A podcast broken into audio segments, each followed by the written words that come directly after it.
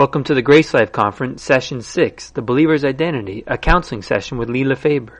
Here is a counseling session between Lee LeFebre and a woman named Carolyn. Your identity is very important to you. If that were not so, you wouldn't hasten to defend yourself when somebody attacks you or attacks your reputation. All of us want to have a good identity. And we also want to be acceptable. We spend much of our life trying to make ourselves acceptable to other people. We spend a good share of our life trying to make ourselves acceptable to ourselves. So at this point, we'd like to have you open your syllabus to that page that talks about the believer's identity. Who are you? That's the question we're going to be asking in this session. Now, the issue of identity is, is, is as important in a person's life as the issue of victory. The believer's identity is especially important because historically, Christians have been simply seen as forgiven sinners who have developed self-esteem the same way the world has. Now, how do people normally discover their self-esteem or maybe even try to improve their self-esteem? Well, we have here a list of several things that we think are important to people as they have formed self-esteem. Now, perhaps this is an incomplete list. There may be some other things that have been important to you. For example, you know, if you're a woman, what your husband thinks about you is of critical importance, isn't it? And you may have spent your whole life trying to please that man, and he could never be pleased. But maybe it's the other way. Maybe you've spent your whole life trying to please your wife, and she can never be pleased. And so you look at yourself as a failure as a husband. But there's other issues that are of very much importance to the to the Christian in this search for self-esteem, and one of them has to do with the attractiveness of the physical body. You see, what do you see when you look in the mirror? Do you like what you see? Do you prefer a, a glimpse of yourself from here on up, or doesn't it bother you if you're in front of a full-length mirror? What you see in the mirror is of importance, isn't it? And you see, when we have blemishes or when we have injuries or perhaps if we're born incomplete in some way, our body can really have a lot to do with how we see ourselves. And then there's people who have developed self-esteem primarily on successes and failures and tasks.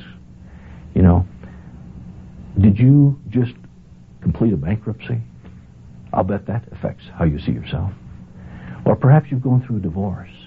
Maybe you see yourself as a total failure in terms of being married raising kids. That certainly affects how we see ourselves, doesn't it? And then, you know, what did your parents think of you? Did your parents love and accept you? Or did you never quite measure up? Were you always just struggling to try to get them to accept you and to be pleased with you? Are you still spending a good share of your life trying to get your dad to accept you? Are you competing with him and with his track record? See, that's important to many of us. And then, how do you think God sees you? You see, uh, I think many people see God as a hard taskmaster who is just waiting for them to mess up so he can pounce on them. One person told me that she saw God as a big fly swatter in the sky, just waiting for her to land someplace. Your concept of God, of course, is going to have a lot with to do with your concept of yourself. And uh, how would God see you if He walked into the room right now? Would He walk up to you and he would He say, "You know, you are a major disappointment to me. I mean, I hope you know that you never did measure up." Or would God just welcome you into His arms and tell you how He loves you and tell you that you are the one that he delights in, the one that he thinks about a good share of his time. There's another issue that's of importance to many of us as we're growing up, and that's what our friends thought of us, what our peers thought of us. When you walked into the cafeteria at school, did everyone want you to come and sit by them?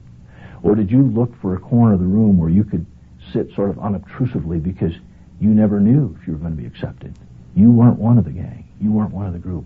That has a lot to do with it, doesn't it? And see, it still may have a lot to do with how you see yourself as an adult. Are you popular or are you kind of a, a loner? Maybe you're alone even when you're in a group. See, that all has a lot to do with self-esteem, whether we accept ourselves. Many times I ask people, before they watch this video that you're about to see, I ask them, uh, are you a good Christian? Now, would you just answer that for a moment? Are you a good Christian? Do you see yourself as a good Christian? If so, why? Is it because you're so faithful in church? Is it because you help out in all the committees and you're serving other people regularly? Maybe you give liberally? You encourage a lot of folks? Or do you perhaps not see yourself as a good Christian because you messed up early in life? Perhaps you, you committed adultery. Perhaps you uh, just never could get that thought life under control. Perhaps you're doing things that you know you shouldn't be doing. Now, you don't see yourself as a good Christian, do you? I want you to watch this video. Keep that question in the back of your mind. As you watch the video, you're going to see several of the diagrams that are on the next few pages of your syllabus, and you're welcome to fill out these diagrams if you like as you watch the video, or perhaps you may just want to sit back and relax, hear all that the video has to say, and then fill them in later from somebody else's syllabus. It's up to you.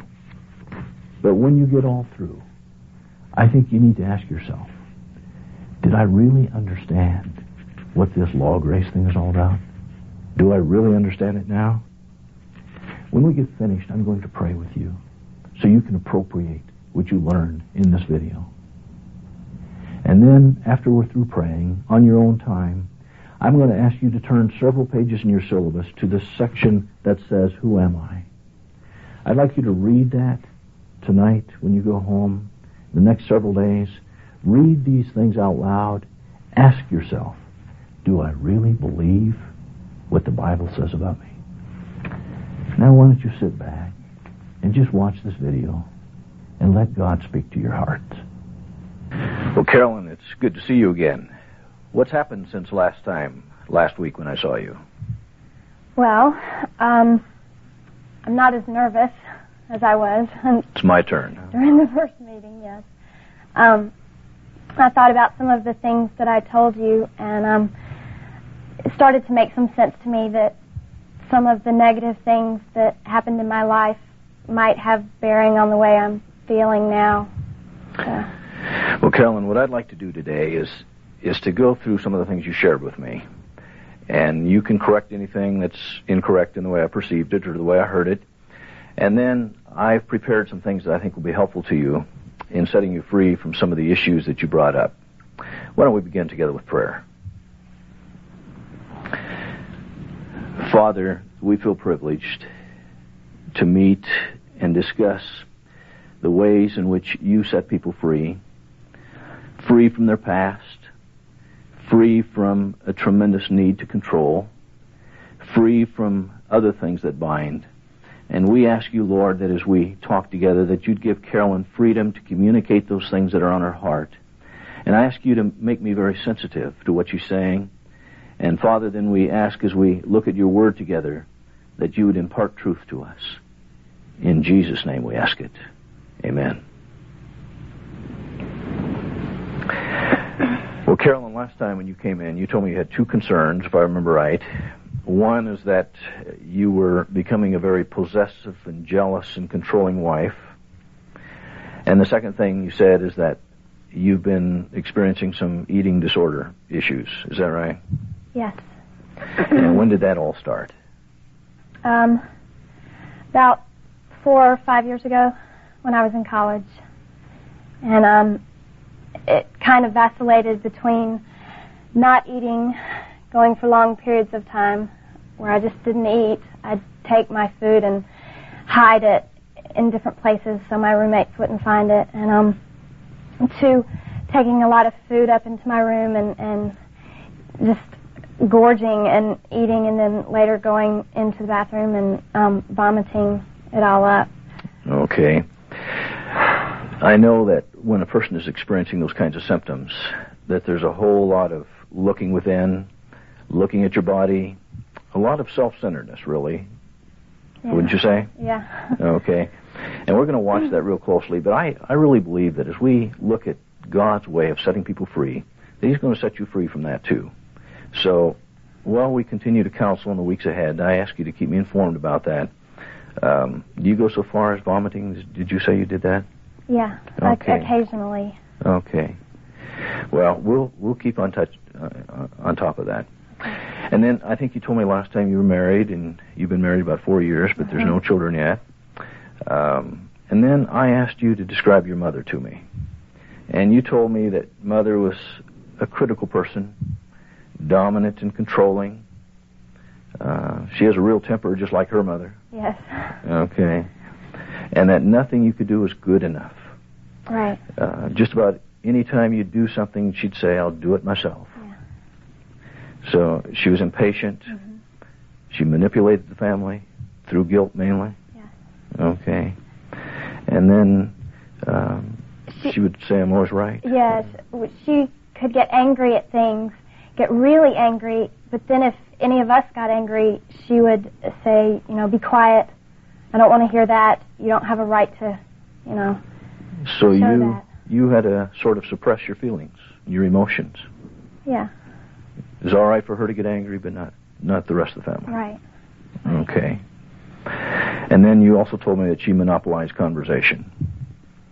Yes. Probably is not aware she's doing it. no. I don't think so. Okay. And then we talked a little bit about your dad. You said he was passive and cold and sort of aloof. Um, could you give us an example of how that? Well, um, I think it was when I was seven or eight years old.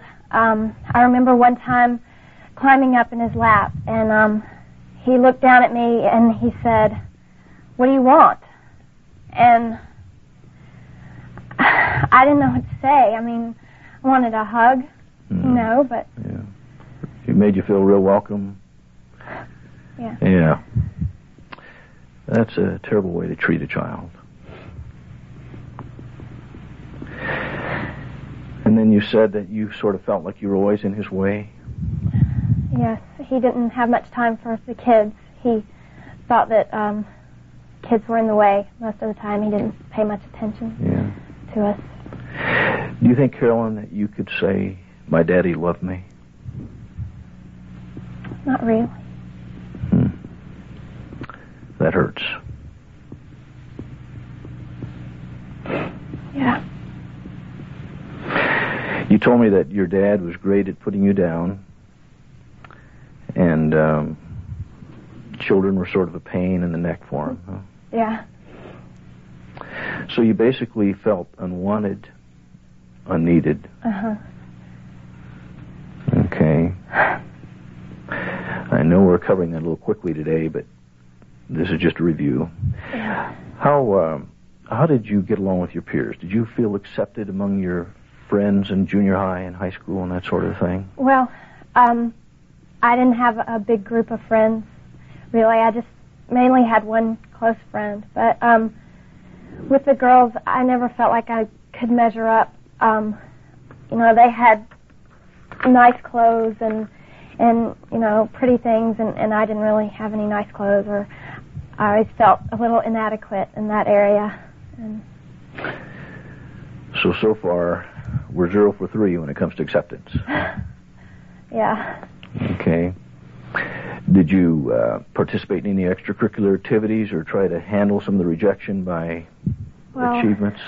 Um, no, I I thought about um trying out for the tennis team once, but um I always was really insecure about the way I looked, my body, and of course you have to um you know shower in the dressing room, and I just didn't want anybody seeing me, so So even though you developed the eating disorder more or less in college, back there in junior high and high school, you didn't like what you saw. no, I was.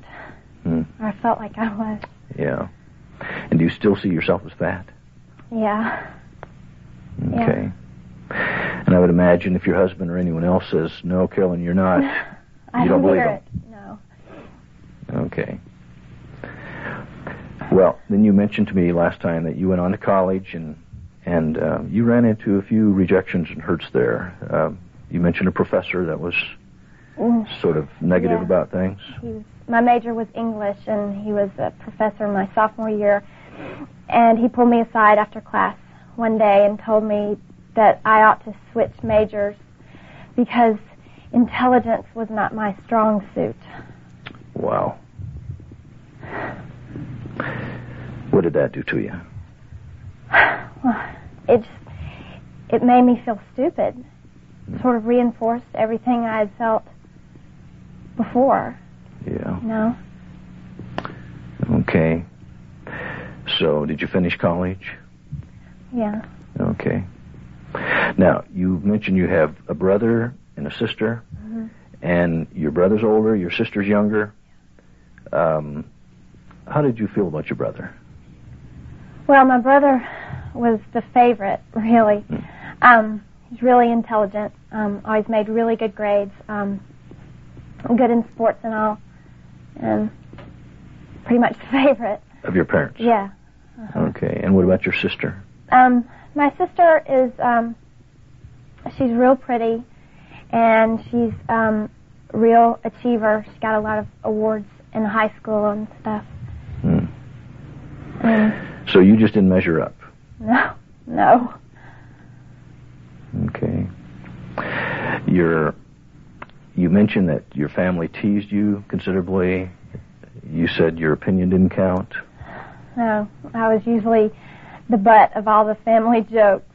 Um, If I said something, it usually ended up sounding pretty stupid. And- So again, you feel that because you were told you weren't that smart, that you're really not smart. Yeah.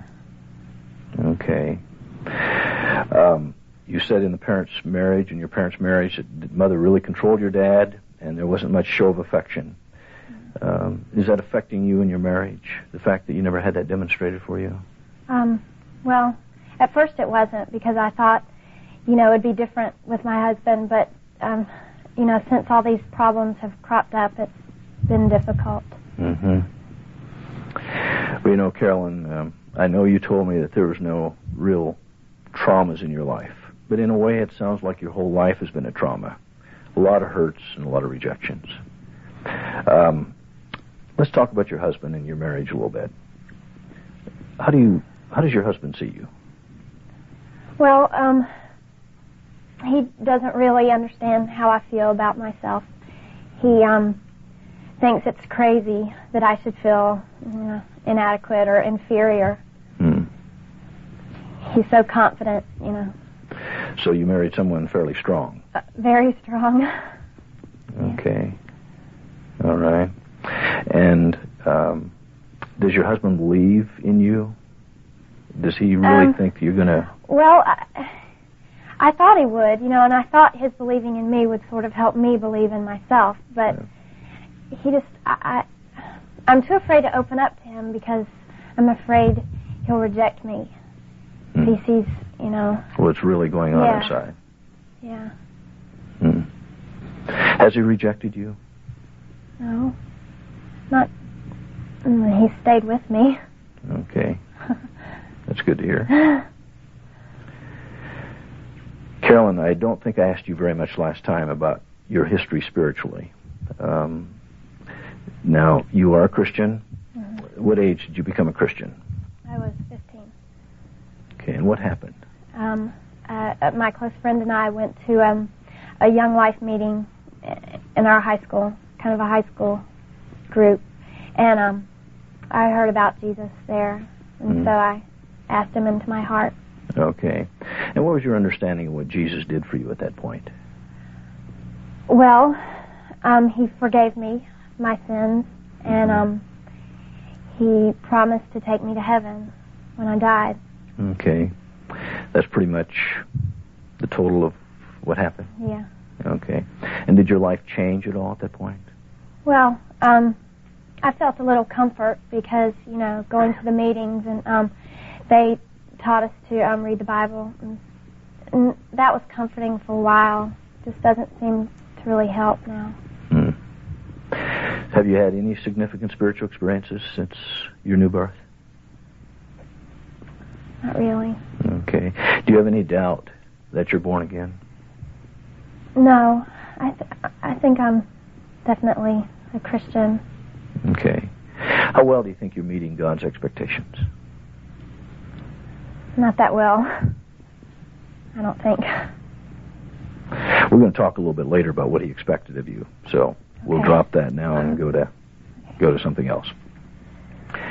You know, as as I listen to your your life story and all the impact and things that happened to you, I'm sure that um, you're thinking, you know, uh, how could anyone go through all this and come out a whole being?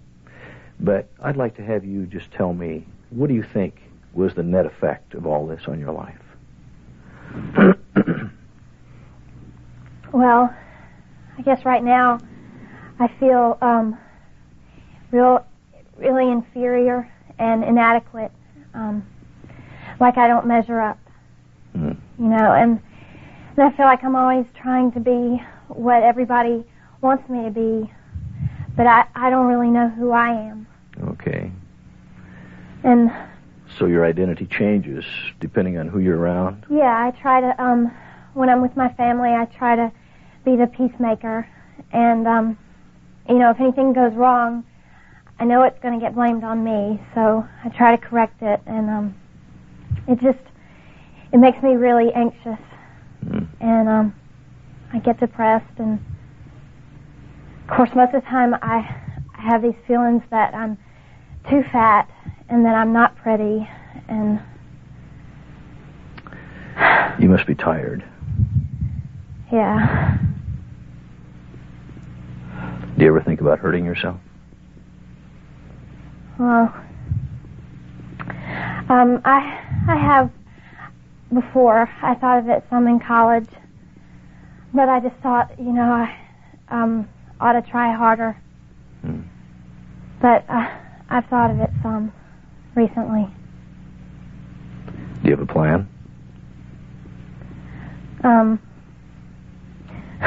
no, not not really specific, but I mean, I think about it pretty often.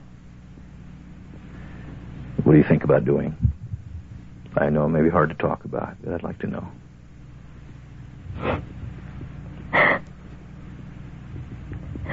I'm just, I just sometimes feel like either taking, you know, pills and just ending my life and finally getting rest. Mm. Yeah? Yeah. Carolyn, I really believe that just in a short while, you're going to discover a rest that you haven't experienced before. But in the meantime, I'm going to ask you to promise me two things. One, I'm going to ask you to give counseling a chance. Would you be willing to do that? Just let us have some time together give it a chance. Okay. And the second thing I'm going to ask you to do is this. Would you promise to call me before you do anything like that?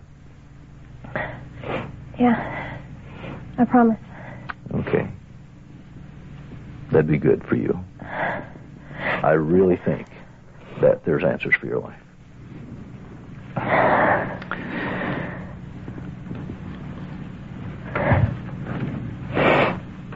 Carolyn, I see happening with you is is that you're struggling to get control of your life. Would you agree with that? Yeah.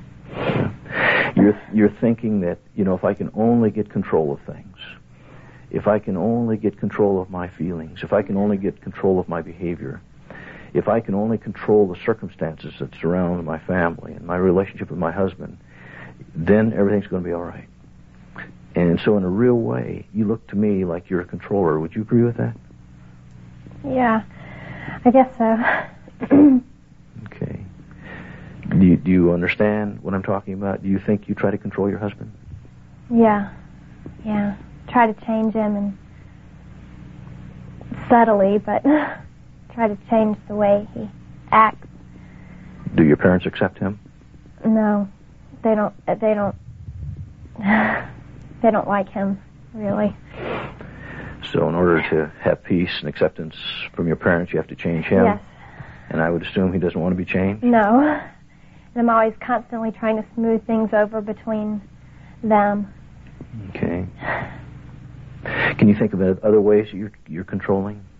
Uh, not necessarily your husband, but Well, I just um I try to make people like me. Um I try to control the situation. I try to laugh at their their jokes and I don't know.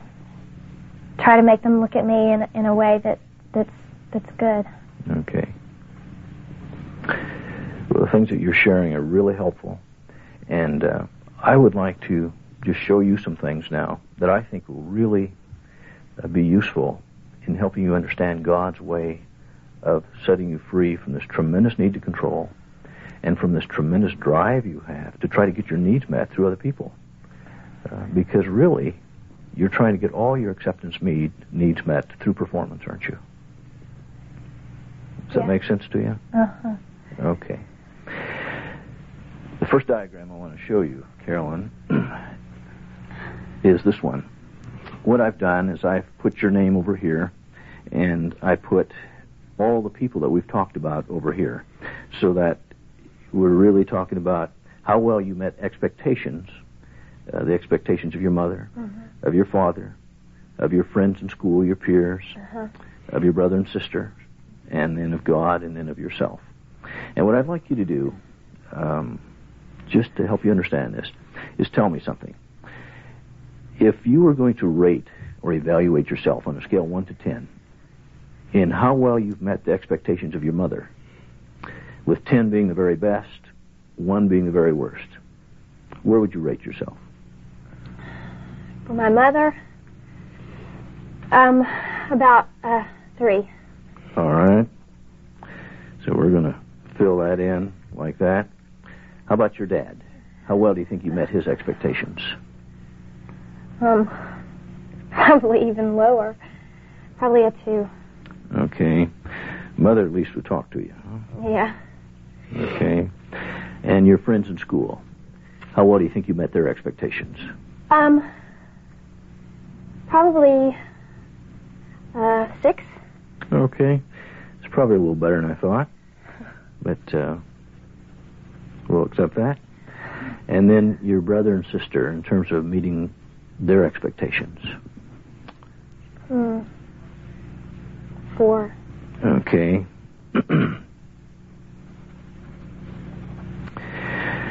now, God. What what did you do in terms of meeting God's expectations? And I'm talking about in your own mind. Um, guess a three, maybe. Okay.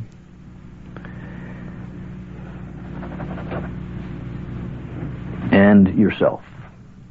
Now, I know many times we're our own worst enemies. You know, we're our own worst critics. How well do you think you met your own expectations?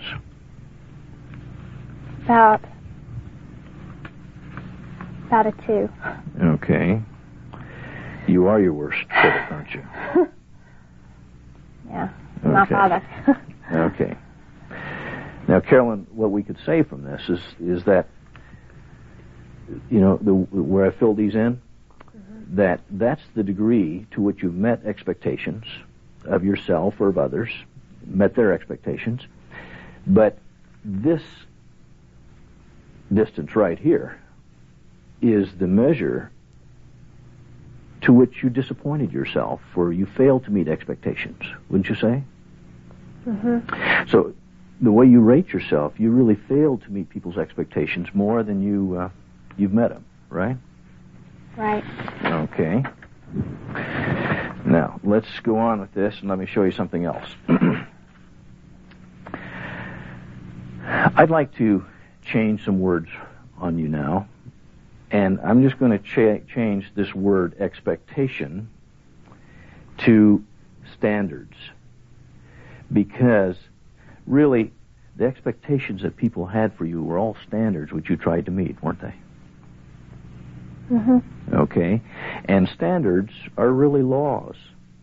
Every law that we try to measure up to is really a standard. It's an expectation that we have for ourselves. So we could say, in a sense, that as you try to meet these people's expectations, you've really been under sort of a law system. Does that make sense? Yes. Okay. Now, before we develop that further, I'm going to go on to uh, uh, another one, and this is going to be the expectations that your mother had for you. You see, I put your mother's name on this line here. And let's just talk about some of the expectations that mother had for you. What are some of the things that come to mind? Um, make good grades. All right. school. Good grades. Um, to keep my emotions to myself, to control. Stifle yourself, huh? Suppress feelings. Yes. Okay.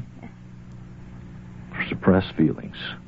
Um, for me to do what she said. All right. Obedience. Um, not to embarrass the family. Don't embarrass the family name. Yeah. Don't say anything stupid. Okay. Don't embarrass. That's an important one for a lot of people. Can you think of anything else? Um, she wanted me to look good all the time. All She right. compared me to my sister a lot. Look good.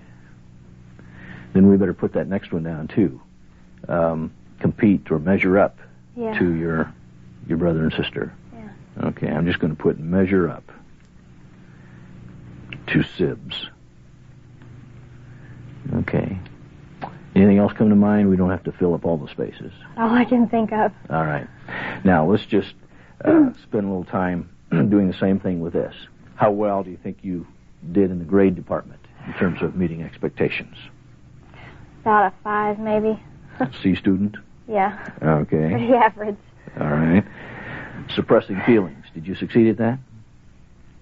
I succeeded pretty well up until now. So what do you want to give yourself? Um, probably eight. Okay. Eight. All right. Obedience.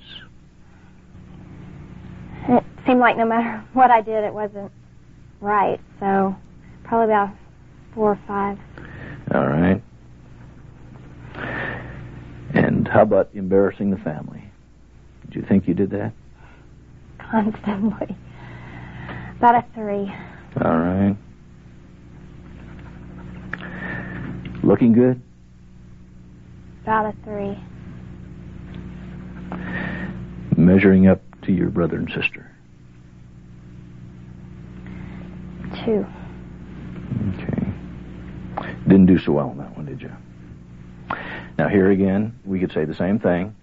This is the degree to which you've met expectations, and this would be the measure of disappointment you had in yourself for not meeting those expectations. Let's do one more, and then I'm going to show you how we use this. Next one, I've put God on the line. What do you think were some of God's expectations of you? Um, after I became a Christian, Yeah. to um, read read the Bible Okay. and Read the Word. to pray, and um, probably to be in a Bible study, some sort of group, All right. to go to church, Attend church. and um, probably just you know help people, like do nice things for them, you know. Okay. Be helpful. Yeah. That's all I can think of. Did you ever hear about witnessing? Yeah, a little bit. How'd you do with that? Terrible. okay. I didn't have too much to say. All right. It's nice to go to heaven, but in the meantime, it was trouble. Yeah. Okay. Well, I think we've done enough on that one. Now, I'm not going to fill this one in because I think you're getting the idea. You probably wouldn't give yourself very good marks on, on any of these, right? right. Okay. Let's go back to uh, the first one that we were looking at, and that had to do with um, just meeting the standards of mom and dad and, and peers and siblings. Um, I think that'd be a good one to to expand on. Now we've talked about all these people having expectations of you, and that you had to meet these standards or laws. And let me tell you what I think happens to many people at this point. You see, when you came into the world, you see this little these little semicircles down here. Mm-hmm. When you came into the world, you were in Adam. Now that simply means that you were separated from God. And what happened to Adam happened to you. So that when he sinned, you were in him. When he was condemned, you were in him. When he died, you died. What happened to Adam happened to you. And you see, people who are separated from God have no choice but to live out of their own resources. Does that make sense? See, when you accepted Christ, God not only forgave you, but He gave life to you. But before you accepted Christ, you had only one option, and that was to, to gut it out, you know, out of your own resources, to live by the best that your mind had to offer, the best your emotions had to offer, the best your will had to offer, the best that your physical strength had to offer. And, and so you did. But there's something else that's, that's a characteristic of people who are in Adam, who are separated from God. And we're going way back to before you were saved. And, and the other thing that's characteristic of them is that when you're joined to Adam, like this diagram shows, when you're joined to Adam, you're in a system. And the system says this. Not only do you have to try to find your way to God by achievements, but we try to make ourselves acceptable by achievements. And of course, nobody can find God through achievements. Nobody can reach God through good works. We learn that at an early age when we become Christians, or just before. But even though people know they can't find God or achieve their way to God through works, through achievements, they often think that they can uh, make themselves better, make themselves acceptable through achievements by meeting standards. And so what happened to you is that at the time that you came to Christ, you accepted what he did for you. You accepted Christ as your Savior, and you said you asked him into your life. But then you continue to try to make yourself acceptable to God, to everybody around you, by meeting these standards. The same way that people in Adam do. And uh, you're tired. See, you're so discouraged at times you think about committing suicide. You just can't make it. And so, what I want to do with you is to show you the way out of this. And I really believe that what I'm going to share with you is God's way out. Now, let's look at this. You see, what I see most Christians doing at this point in time is they know they're not meeting these standards. They know they can't make it. But what they do is they uh, say, well, praise God, you know, Christ died for my sins, and so if I just confess my shortcomings, if I just confess my sins and receive forgiveness because of the shed blood of Christ, then uh, I'm cleansed, I'm washed, and tomorrow I'll try again. See? And so the next day, they try again. And guess what they do that night? Confess, admit they failed, receive forgiveness, and try again. Confess, admit they failed, and try again. Does that ring a bell? Yes. All right. You know what this reminds me of? This struggle to try to meet standards and meet people's expectations. You know what that reminds me of? That reminds me of a treadmill. And you see, it's true God has forgiven us. It's true we can find the cleansing. But if we don't go any further than this, if we just stay within this system trying to meet expectations, trying to make ourselves acceptable to what we do and don't do, we're going to get tired. And the Bible tells us that this is really um, functioning under a law system. But we think that because we're experiencing forgiveness, that it's okay. See? But you know, the Jews knew about forgiveness, didn't they? Sure. They just sacrificed animals, uh-huh. and they believed in that their sins were covered. And what we've done is we substituted Christ for the animals. And of course, Christ is the last sacrifice. But if we don't move out of this system of trying to find acceptance by what we do and don't do, we're just never going to find any peace. Now, I'd like to show you some scriptures that I think are really important for you to understand. Let's turn in, your, in this Bible to uh, Romans chapter 7 and see what this has to say. Romans chapter 7, and I'm going to ask you to read verses 4, 5, and 6. All right? Okay. You mind reading out loud? No. Okay. Romans 4, 5, and 6. Therefore, my brethren, you also were made to die to the law through the body of Christ, that you might be joined to another, to him who is raised from the dead, that we might bear fruit for God. For while we were in the flesh, the sinful passions which were aroused by the law were at work in the members of our body to bear fruit for death. But now we have been released from the law, having died to that by which we were bound, so that we serve in newness of the Spirit and not in oldness of the letter. Okay. Now let's just look at that and, and elaborate on that.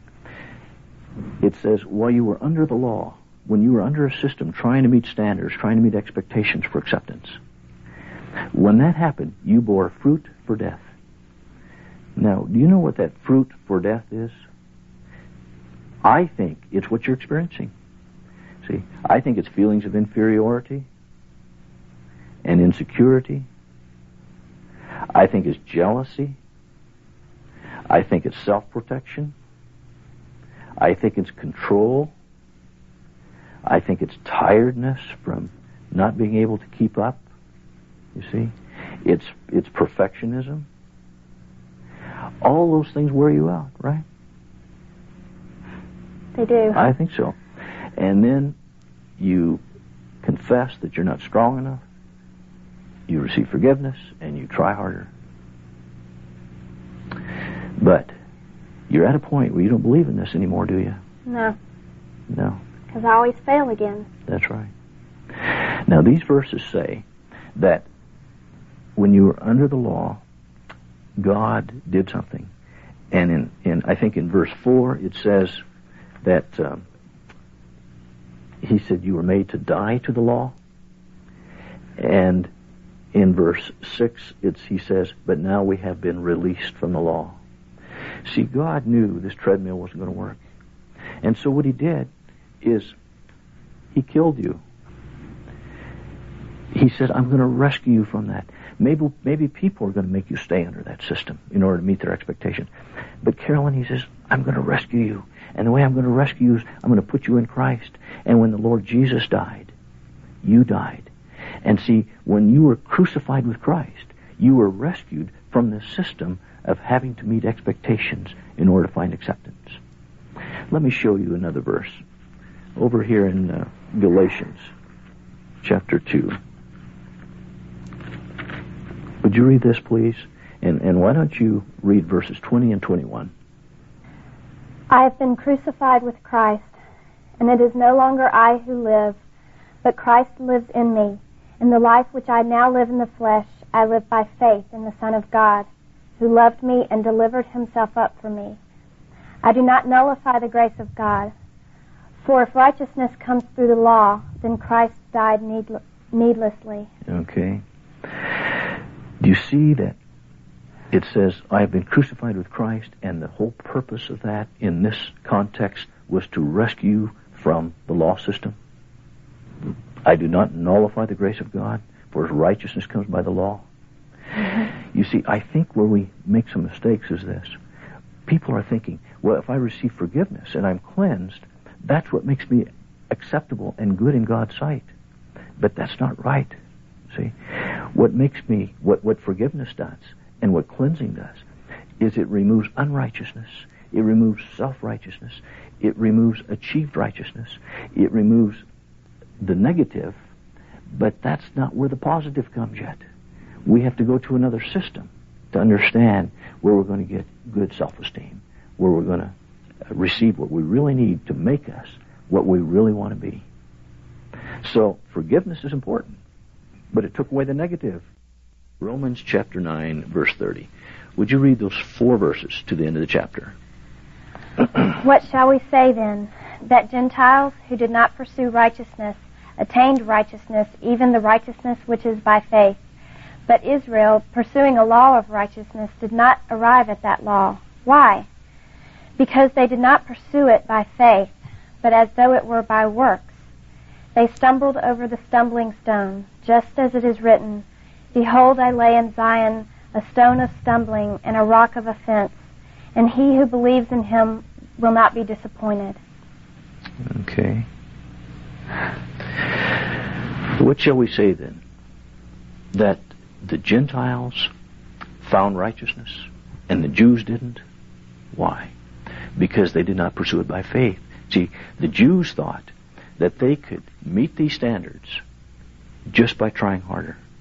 And they thought they could become good by what they did do and what they didn't do. See, it's important what you do, but it was also important to them what they didn't do.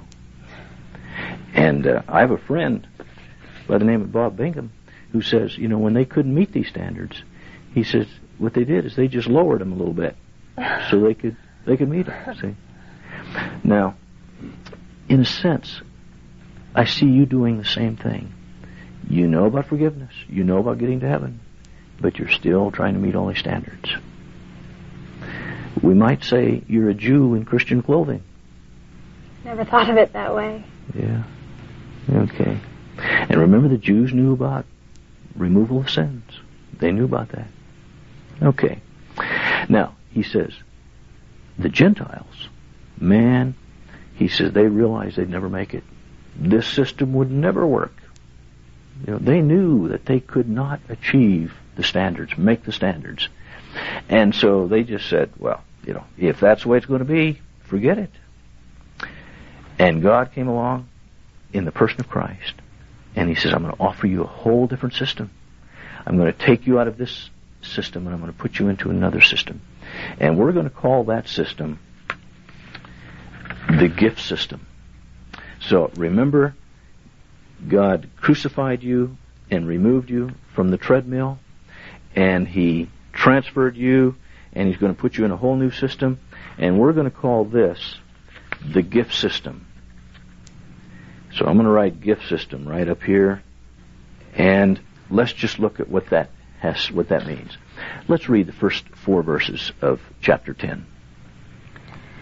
Brethren, my heart's desire and my prayer to God for them is for their salvation.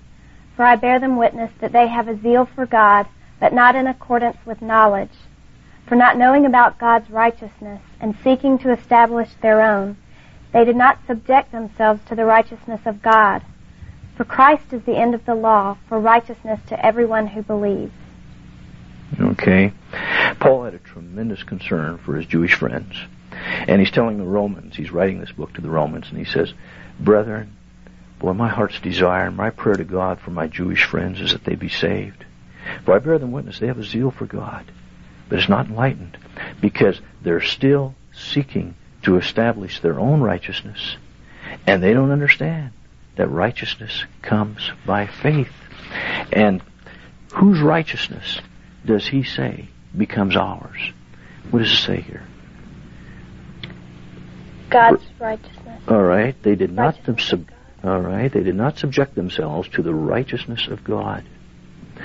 Now, you see in the gift system, God says, no more working for it. It won't work. You can't measure up. And he says, look, I'm going to give you a gift. And the gift I'm going to give you is my righteousness. Now, Carolyn, let's think about that for a moment. If, if you receive a gift, the very second you received it, whose is it? It's mine. All right. But you didn't have to achieve it. It was given, wasn't it? Freely given. Mhm. So when God gave you the gift of the Lord Jesus, do you understand that in the package was God's righteousness? hmm All right. And where did He put that? He put go- He put His righteousness right here in your spirit. So if He gave you His righteousness and you accepted it as a gift, then whose righteousness is that? Mine. It's my righteousness. That's right. Okay. Now, you didn't get that by meeting standards. But when God gave you His righteousness and you accepted it as your own, how righteous did that make you? Perfectly righteous. All right. As righteous as He is. Do we dare to say that? As righteous as He is. Now, our walk, measured by standards, may not always reflect that. But God put us under a different system. The gift system says, I gave it to you by grace. So see, the gift system is really a grace system. And whereas the former system was a treadmill, or we could say an achieving system, this is a receiving system. Takes all the pain of it out of it, doesn't he? Okay. Now, do you remember what Jesus said? I think it was in Matthew 5, 28, thereabouts.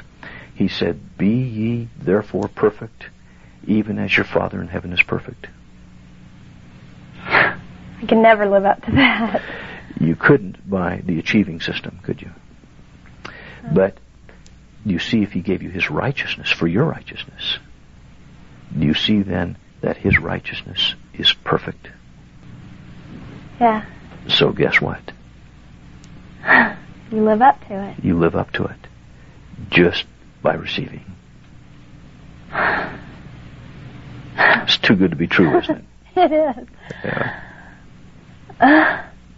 It's hard to believe. It sure is. And then guess what happens?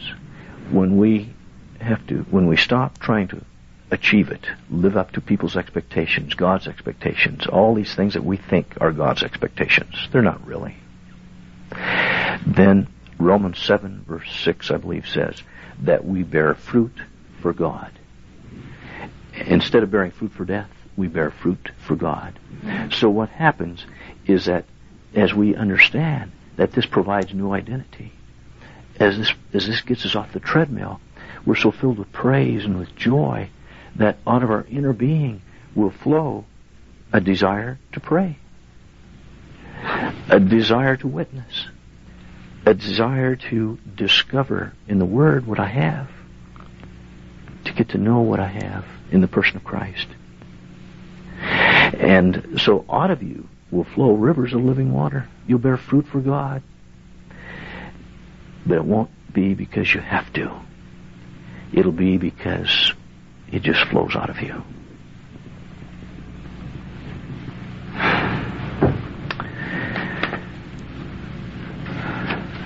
Well, there's a lot we could say. But you know, as I think about you, I see that your whole self-image, your all your identity came out of your experiences and what happened to you, your relationship with people, your relationship to failing and meeting standards. And now you can see that your relationship and your self-esteem will come not because of what you've done or haven't done, but because of what he gave you, his own righteousness for your righteousness. Do you think then that you're a good person? Yes. You can't help but be. And you didn't have to do anything. Just accept the gift. Well, there's a lot of verses that we could read, but you know, in this this uh, chapter 10 of, of Romans, when when he talks about that God's righteousness is our righteousness, really we could say in verse 4 here, Christ is the end of the law system for acceptance to everyone who believes. No more struggling to be acceptable. He did away with that system. Carolyn, I would suspect that being so tired as you are, that you're ready just to accept what's already yours, but to accept it by faith. I am. All right. You're all through being a Jew in Christian clothing. I'm through. Okay. And I just want to emphasize, I'm not minimizing forgiveness. It's terribly important. If we had not been forgiven, we could not have received life, Christ's life. And if we hadn't received Christ's life, we wouldn't have his righteousness. But that's what makes us the kind of people we have to be. And so, you know, when I get to heaven, if Jesus asks me, why should I let you in? You know what I'm going to say? I'm going to say two things. I'm going to say, first of all, you forgave me, and that got rid of all the garbage. And then I'm going to say, you gave me your righteousness for my righteousness, and you can't find any fault with that. Good answer. I'm going to ask you, uh, since you're uh, really understanding this, I think, in a meaningful way, I'm going to ask you if you wouldn't like to pray at this point. And what I would suggest to you is that you pray something like this Father, I'm so tired of being on a treadmill. I'm so tired of trying to measure up to people's expectations. I'm so tired of trying to measure up to my own expectations. And Lord, I'm going to accept the way out. I just accept my faith that when you died, I died with you. And you rescued me from this system, this law system, this Adamic system. And as a Christian, I have no business being under that. And I accept your righteousness for my righteousness. And I just affirm, Lord, that because of what you gave me, I can say I'm perfect in Christ. Now you can say that in your own words, but do you think you're ready to pray that way? Yes, definitely. Why don't, why don't you do that?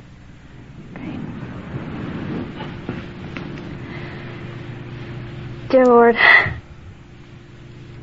I have been on a treadmill and I've been trying to please everyone my mom and my dad and my husband and I've been trying to please myself and, and live up to all the expectations that everyone had of me. And most of all, I've been trying to live up to the expectations that you have had of me. And I see now that I don't have to do that. And I want to thank you for giving me this gift of a receiving system instead of an achieving system. And I want to thank you that I don't have to work for righteousness and I don't have to work to please you or other people, but that you have given me your own righteousness hmm. and you have given me your life. And I thank you for that. Amen. Father, I too thank you that you've brought Carolyn to this marvelous point in her life where just being tired through crashing and burning, you've shown her there's another way. And so, Father, we thank you for grace. I thank you for grace. I thank you for your righteousness. And Father, I pray that you'll teach Carolyn in the weeks ahead how to begin to communicate this. Lord, plant your word within her mind as she studies it so she'll never forget it. And we thank you, Father, for making it so, so easy and so simple. We don't want to stumble over the stumbling stone. And tonight, we affirm that we're past that. We thank you in Jesus' name. Amen.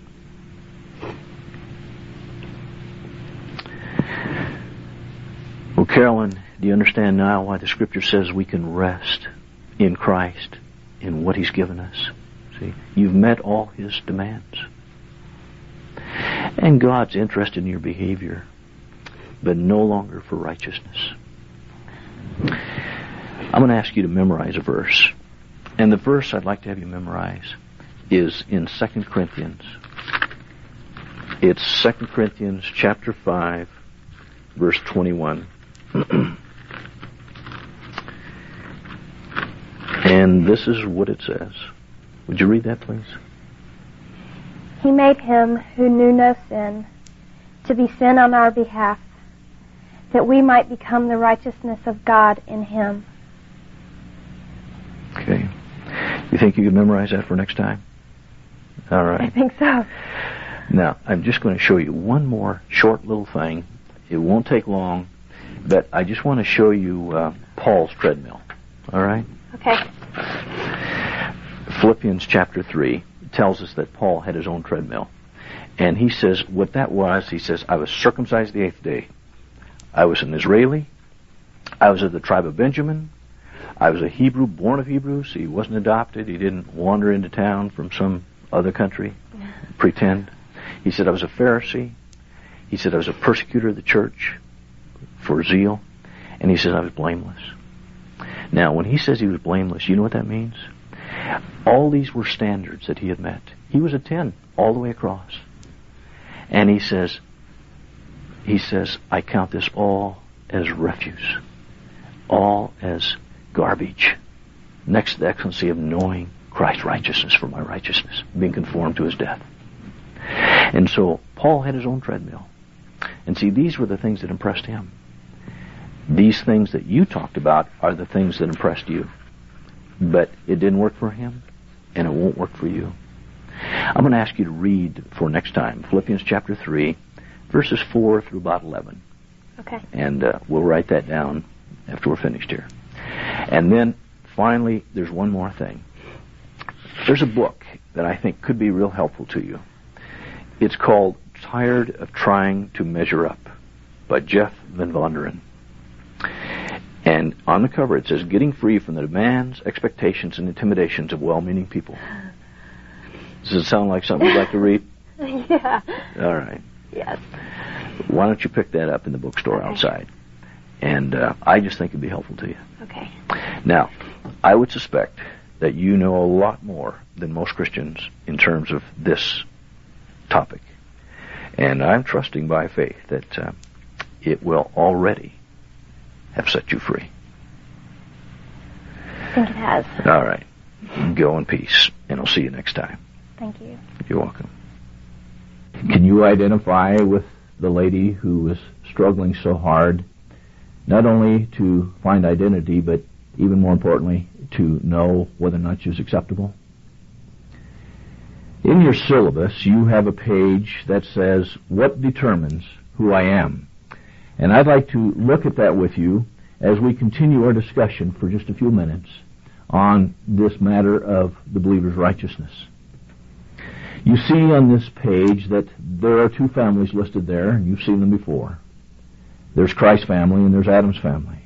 In Christ's family, you'll notice that life has no beginning and no end. And of course, that's the family that you're born into once you're born again. The second family, Adam's family, had a definite beginning, but it has no end.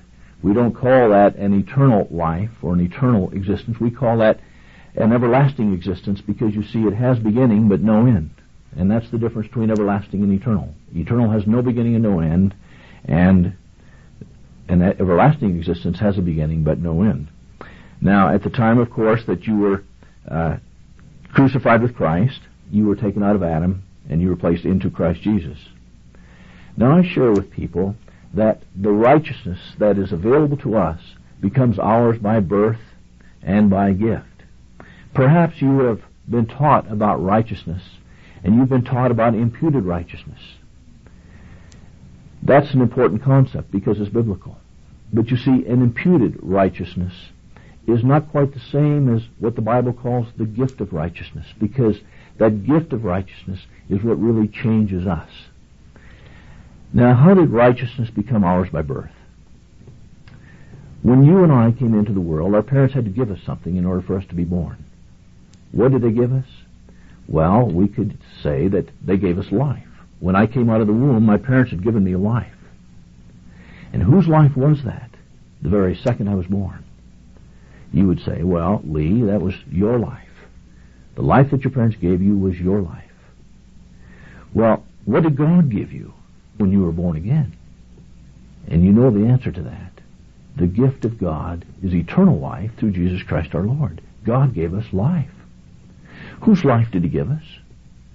The answer to that is, of course, He gave us Christ's life. Well, why is the life that God give us, give, why is the life that God gave us Christ's life? And why is the life that our parents gave us our life? You see, why can't the life that God gave me be my life? Now, many people, of course, are afraid of deifying man, and we cannot deify man because uh, that's an impossibility. But nevertheless, the Bible makes some wonderful statements to us. In Colossians chapter 3, where you really come to hear this whole exchange life message in four verses, the first four verses, we read this. If then you have been raised up with Christ, keep seeking the things above, where Christ is, seated at the right hand of God. Set your mind on the things above, not on the things that are on earth, for you have died, and your life is hidden with Christ in God. When Christ, who is our life, appears, or is revealed, some versions say, then you also will be revealed with him in glory. Now, do you notice what a clear statement verse 4 says? When Christ, who is our life, you see, when Christ came into you, when God gave himself to you, the Bible concludes that Christ became our life, even as your parents' life became yours. Well, when Christ became our life by birth, then just as you received everything that your parents were when you were born in your first birth by partaking of their life, so now we partaken of everything that Christ is when we partook of our second birth. You know, when my parents gave life to me, I partook of all that they were in the sense that their genes and their chromosomes became mine, and even their property became mine in a sense. I refer to the car as our car, the farm as our farm, the house as our house. Now that all changed, of course, when I got married. But in much the same way, when God gave himself to you, and he concluded that the Christ life was your life, then all that he was became yours. His peace became your peace. His patience became your patience. His kindness became your kindness. His love became your love. His joy became your joy, and his righteousness became your righteousness by birth. Do you understand that? But there's a second way in which God's righteousness becomes our righteousness. His righteousness becomes our righteousness by gift. I'd like you to turn in your Bibles to Romans chapter 5, verse 17. And there we read, For if by the transgression of the one death reigned through the one, much more those who receive the abundance of grace and of the gift of righteousness will reign in life through the one, Jesus Christ. So often we hear today that Christians are coping. We have to cope with life. We have to cope with stress. And then we hear about people who are survivors. Survivors of dysfunctionality. Survivors of alcoholic parents. Survivors of various kinds. Now do you want to be a coper? Do you want to be a survivor? Or would you like to reign in life? You see, this verse tells us there's two things necessary if we are to reign in life. And that is this. We have to receive the abundance of grace, and we have to receive the gift of righteousness. Some years ago, I was in Phoenix getting ready for a conference, and I dropped my watch on the floor as I was preparing to go to the conference. Now, the watch broke, of course. That's usually the case. And so I said to the host of the conference that day, his name was John, I said, John, would you keep me on time today? Would you tell me what time to start and when it's time to end? And he says, Lee, I'll tell you what I'll do. I'll give you my watch. He says, John, I don't really want your watch. You need it. Just keep me on time today. He says, no, I'm going to give you my watch as a gift. I said, John, you know, I can really get a new watch when I get back to Denver. Just keep me on time today. He says, no, I'm going to give you my watch as a gift. I said, well, why? He said, because I want a better one. Now, John is a believer that if you give, it shall be given back to you, you know, running over, all that sort of thing. He, he believed in multiplication. So I had to do him the favor of accepting his watch as a gift. Now, when he gave me his watch, everything about that watch became mine. You see, the crystal became mine, the band became mine, the stem became mine, all the wheels and pulleys and everything that was inside of that watch became mine. Well, so it is when you receive the gift of the Lord Jesus. The wages of sin is death, but the gift of God is eternal life through Jesus Christ our Lord. So if you receive the abundance of grace, that is, if you begin to understand this message I'm sharing with you about grace, who we are in Christ, and if you understand then that God gave you the gift of His righteousness for your righteousness, you can reign in life. Reign while you're still living here below. Wouldn't you rather reign than just cope? Wouldn't you rather reign than survive? You see, this righteousness is what makes us the kind of new identity that we are in Christ. It's what makes us acceptable to God. Too often, we don't learn how to switch systems.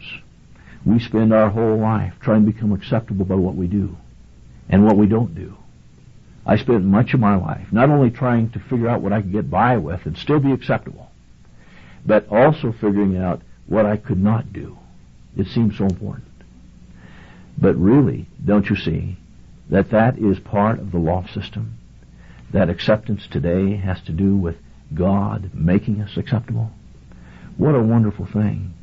God took us off of this treadmill of trying to measure up. And He said, I'm going to make it easy for you.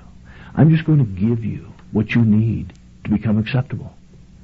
And then you will be acceptable to me. But so many of us say, well, I know that God has given me righteousness, but that still doesn't make me acceptable to myself. I would just invite you to study the scriptures that we've talked about. Determine whether or not the Bible is really saying what I'm saying to you. But let me share with you some deceptions. You'll find a place to write them on the bottom of this page in your syllabus, what determines who I am. I want to share with you some possible deceptions regarding righteousness.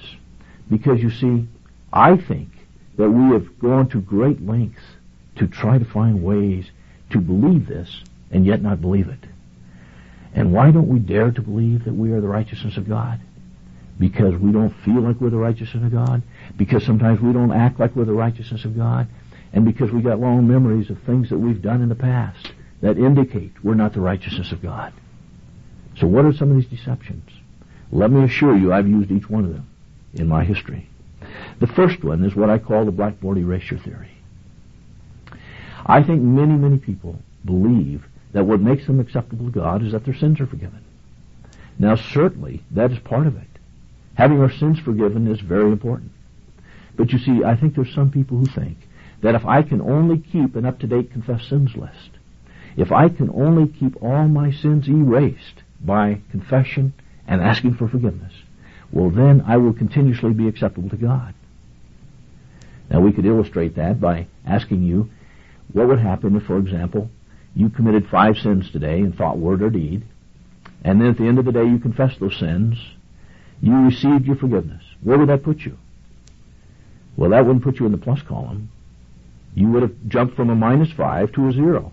You see, forgiveness only gets rid of unrighteousness. It gets rid of self-righteousness, work righteousness. It doesn't give us righteousness. Cleansing is important, but it doesn't make you acceptable to God. It just gets rid of the negative. It doesn't give you a positive. Our positive comes from what we received in Christ. When Christ became life to us, He became righteousness to us. It was so important. In Romans chapter 10, we read that the that the Jews did not subject themselves to the righteousness of God, but they sought to establish their own. A little earlier I asked you, have you been spending your life trying to become a good Christian? If you have, how did you do that? By keeping all your sins confessed? By trying hard not to sin? By trying to do good works? Well, those are important things to do, but they'll never make you righteous. You know that that's all self-righteousness. Now the second major deception that I used, and perhaps you've used as well, is, is what I call the as-if theory. And that theory says this, God looks at me as if I'm righteous. Well then are you or aren't you? You see, we hardly dare to say, I am the righteousness of God, do we? So we'll say God looks at us, looks at us as if we're righteous. Well then are you aren't you? Does he put on his dark glasses and pretend? You see, that's not what's taught in Scripture. A third theory is what we might call the blind spot theory. And that theory goes like this. That God doesn't really see me. He just sees Christ in me. Now why wouldn't He want to see me? You see, if I have become the righteousness of God in Christ, then why wouldn't He want to see me? See, here again, it's because of unbelief. People don't really believe that they're righteous. And then there's a theory that I call the filter theory. And that one goes like this. God the Father's in heaven, and then there's Jesus Christ, and then there's me. And when God looks through Jesus Christ, the filter, and sees me, he sees me without all the impurities. So he sees me righteous. My friends, you and I don't need a filter. All our sins are forgiven, past, present, and future. And you and I have become the righteousness of God in Christ. He gave us His own. Isn't that acceptable? Does He still need to have a filter before He looks at me? Doesn't the Bible say that God came to make sinners righteous? I was a sinner. Did He succeed? The next major deception is this. What we'll call the future, but not present theory. In other words, I'll be righteous when I get to heaven. Don't you understand? I need to be righteous now. I need to be acceptable now. See, in heaven, everything's going to be okay. It's now that I'm in trouble. It's now that I needed to be the righteousness of God. And then there's the positional theory. And I believe many, many Christians believe that righteousness is just positional. And what they mean by that is this. That Christ is righteous on our behalf it's sort of like we have a, a credit account someplace. God credits us with His righteousness, but it, see, it never becomes experientially mine. That's not good enough. That's a deception. And then we could call the last theory, the last deception, the ever-present but theory. Now what I mean by that is this. We hear so many people say things like this. I'm righteous in the eyes of God, but when you hear the word but, beware. There's something coming that should not be there. It's in my eyes that I'm righteous. Are you righteous in your eyes? You see, in the Old Testament, the Bible talks about believers being clothed with righteousness. But we have it better than that. Do you know that in the New Testament, the Bible says we're indwelt by righteousness? Now, would you just want to merely be clothed? Do you want to be indwelt? Do you want to be identified as the righteousness of God in Christ Jesus? He made him who knew no sin to be sin so that we might become the righteousness of God in him. Now that you've heard this message, you have to decide if you believe it. And if you believe it, the Bible says over and over again that this only becomes ours by faith. Now, what does that mean? Well, you see, God has made it available to us. It's all, all, it's all ours in Christ. But you will not experience it until you appropriate it by faith. And that means that you have to decide if you're going to believe that you're the righteousness of God. You must decide that. If you don't decide it, you will spend the rest of your life trying to become a good Christian. But if you believe that the Bible teaches that God has given us this wonderful gift in Christ Jesus, then you need to say, pray the same prayer that this young lady prayed on the videotape. And the prayer goes like this. I just invite you to close your eyes. I'll just say a sentence and then you say it after me. Say it silently to the Lord if you like. But if you believe this message, then pray this prayer.